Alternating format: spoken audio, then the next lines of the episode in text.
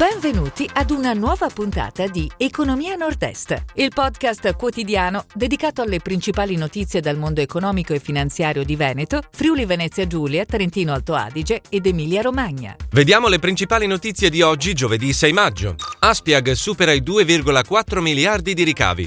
Visentin verso la guida di Federmeccanica. DBA Group, nuova commessa da 5 milioni. Alle imprese del Friuli piace il cassetto digitale. Nuova vita alle batterie usate. Unifarco, maxi assegno ai dipendenti. Nemela, nuova direttrice di Dolomiti UNESCO. Aspiag supera i 2,4 miliardi di ricavi. Il gruppo austriaco della GDO, che unisce i marchi Despar, Eurospar e Interspar, ha presentato i conti in crescita del 4,7% sul 2019, risultati che permettono al player della grande distribuzione di incrementare ulteriormente all'11,45% la propria quota di mercato nell'area nord-est. Oggi l'azienda opera attraverso 570 punti vendita, di cui 247 diretti e 323 in affiliazione, con 8.517 dipendenti nelle quattro regioni. L'utile netto è stato di 38 milioni. Nell'ultimo anno Aspiag ha investito 96 milioni di euro con l'apertura di 19 nuovi punti vendita. Visentin verso la guida di Federmeccanica. L'industriale bassanese Federico Visentin, salvo sorprese dell'ultima ora, guiderà Federmeccanica, la più importante associazione di categoria del mondo confindustriale. L'imprenditore veneto è presidente e amministratore delegato della Mevis di Rosà, gruppo industriale da oltre 130 milioni di fatturato, attivo nel settore della componentistica per l'automotive. È inoltre presidente di QOA Business School.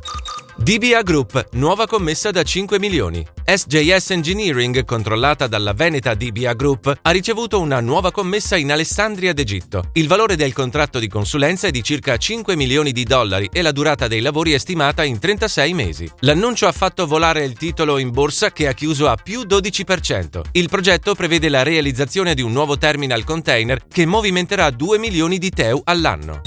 Alle imprese del Friuli piace il cassetto digitale. In Friuli Venezia Giulia sono 26.321 le imprese che hanno già aderito al cassetto digitale, strumento messo a punto dal sistema camerale e infocamere, che consente agli imprenditori di accedere ai documenti ufficiali della propria azienda, depositati al registro imprese delle Camere di Commercio. Si tratta di oltre il 25% del totale delle imprese, percentuale che supera la media nazionale, ferma al 16,5%. Nuova vita alle batterie usate. Dal riciclo delle batterie di smartphone arrivate a fine vita agli smalti per piastrelle. L'idea è dell'azienda Spirit SRL di Chiampo, Vicenza. L'impianto riesce attualmente a trattare 10 tonnellate di batterie agli ioni di litio in un mese e dentro fine anno punta ad arrivare a 40 tonnellate. Il riciclo permette di recuperare l'80% della massa di ciascuna batteria, ricavandone polveri di metalli come rame e alluminio per la colorazione delle piastrelle. Unifarco, maxi assegno ai dipendenti. La società bellunese che produce cosmetici, nutraceutici, dermatologici e di make-up ha chiuso il 2020 con un fatturato di 116 milioni di euro e un utile in crescita. Proprio per questo motivo ha deciso di dare un riconoscimento ai propri dipendenti con il premio di partecipazione da 2.200 euro. Oggi la società di Santa Giustina ha 430 dipendenti e 140 collaboratori sul territorio, formatori, informatori, agenti, beauty consultants.